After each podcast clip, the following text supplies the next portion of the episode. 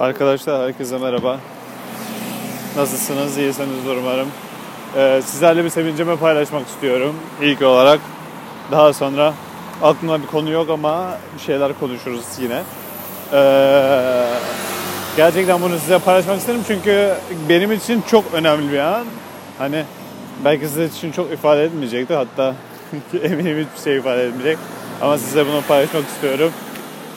İlk defa bir vizeden 100 aldım. Ve lisans hayatım boyunca ve ki e, 100 almak istediğim en çok istediğim derslerden birinde aldım. Bu benim için çok güzel bir duyguydu.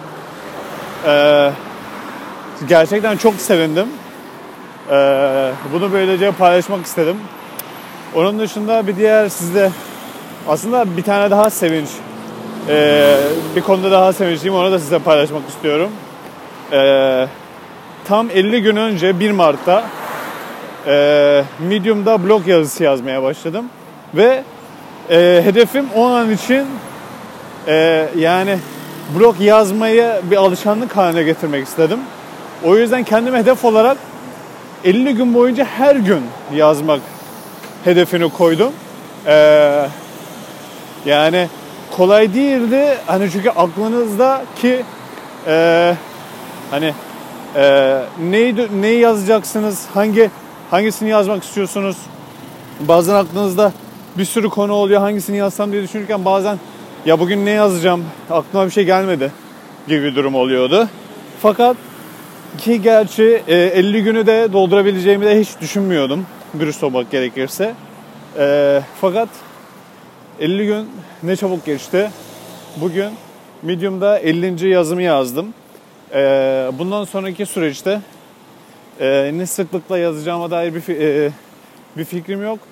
Çünkü yazı yazmayı seviyorum çünkü e, hani yıllar sonra belki şöyle geriye dö- dönüp baktığım zaman o an aklımda nelerin geçtiğini, e, kafamda neler geçti de e, yazdığımı görüp sevineceğim. E, anlı, e, yani benim hoşuma gidecek diye düşünüyorum. E, hani sonuçta hani şey gibi düşünebilirsiniz. Mesela bir arkadaşınıza anlatmışsınızdır bir şeyleri. Yıllar sonra size e, sen bana yıllar önce bunları bunları anlattın diye geri dönüyormuş gibi düşünebiliriz aslında. Bu benim için e, gerçekten güzel bir anıydı. Onun dışında bir hafta daha bitti. E, İstanbul'da yaza doğru gidiyoruz. E, fakat hava burada tam olarak e, ne kış ne yaz tam ortası.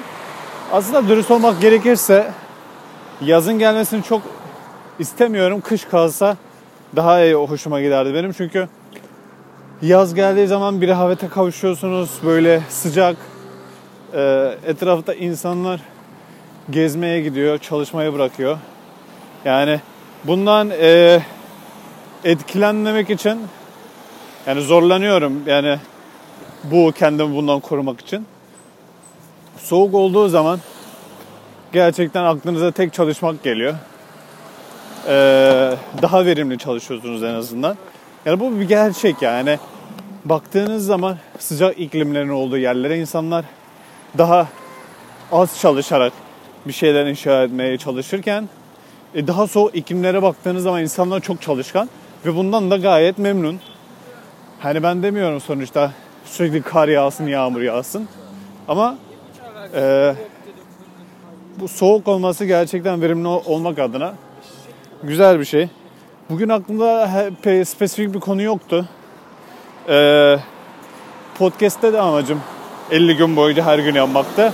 Bunda da hedefimi gerçekleştirmek istiyorum. Ondan sonra duruma göre e, belli aralıklarla veya tamamen rastgele podcast, podcast yapmayı düşünüyorum. E, bugün bunlara bunları paylaşmak istedim sizlerle. Yeni bir podcast'te görüşmek üzere. Şimdilik hoşçakalın.